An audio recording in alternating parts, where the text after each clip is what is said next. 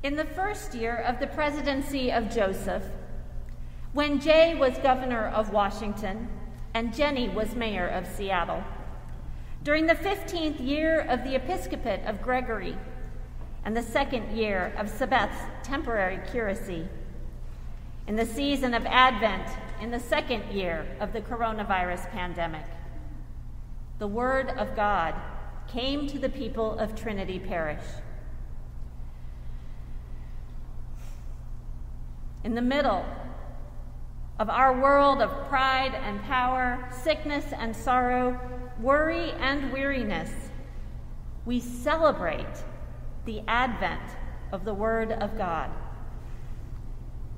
This world in which we live is not so different from the world of the first century.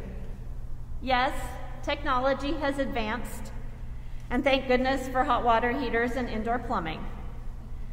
But the struggles of political power, the self promoting assumptions of privilege and wealth, and the systemic blindness to people who barely scrape by, to refugees from war and persecution, to those who are sick and alone. These all remain. We begin telling our story. Trinity Parish is telling of the story of God's imminent arrival within this social and historical context. Context helps us put a bookmark on this moment, to look around and identify who we are. But we are not simply observers of our context. We are God's faithful people in this time and this place. The Word of God came to the people of Trinity Parish at 8th Avenue and James Street. And the people of the church with the red doors went into all the neighborhoods, proclaiming by word and deed the saving love of God for every person. The message of God's unfailing love for us and for our hurting world, it changes everything. It is a promise of hope. It is a promise of life. It is a promise that things will get better.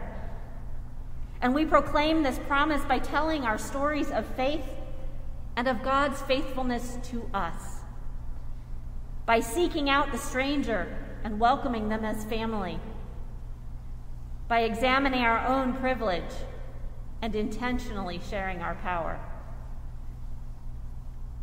We stretch ourselves toward God with courage and discipline and intention. We practice responding to God's faithfulness and love by drawing others into this journey with us.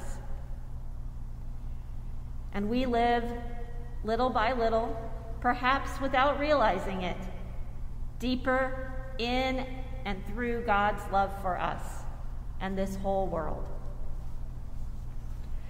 With intention and practice, love and grace and mercy become the air we breathe. Fear and anger and power have less oxygen, claim less of our attention. The valleys and hills seem less daunting, and the road smoother. This is God's way of love. This is how we prepare the way of the Lord. In Luke's story, God is changing first century Judea through the weak and the small, babies and barren women and unwed teenage mothers, wild eyed prophets and itinerant preachers and executed criminals. In our story, a continuation of that very same story. God is changing the 21st century Seattle making life altering love and mercy known through us. Professionals and parents, teenagers and children and wise elders, engineers and social workers, accountants and artists and students, we are living proof that God is in the world today. and that God is continuing to break into the world, breaking us open to love and grace more and more every day. Advent is a time for making God's love known, to bring healing and hope to our world. Advent, the, the word itself means arrival or coming into view. God is arriving through us.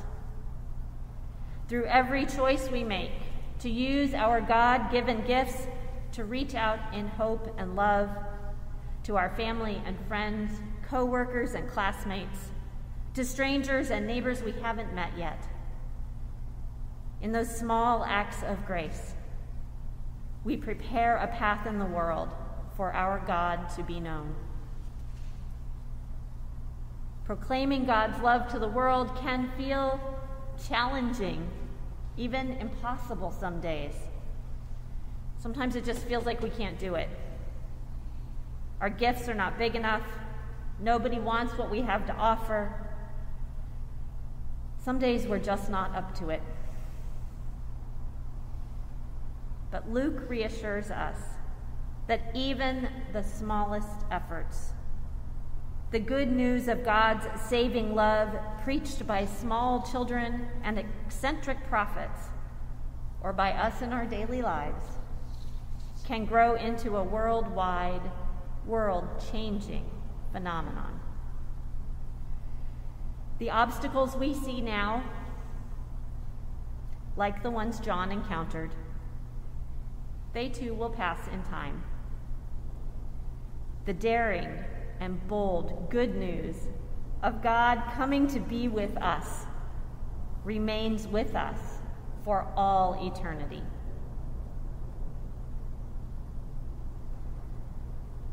Our God comes to us in grace and forgiveness to transform us and the world. And our God calls us in the context of our neighborhoods, work, school, relationships, to proclaim that God's saving love is stronger than pride and power, sickness and sorrow, worry and weariness. God was and is and will continue to be with us. This is our message of hope for Advent. This is the message that helps prepare the way of the Lord. Amen.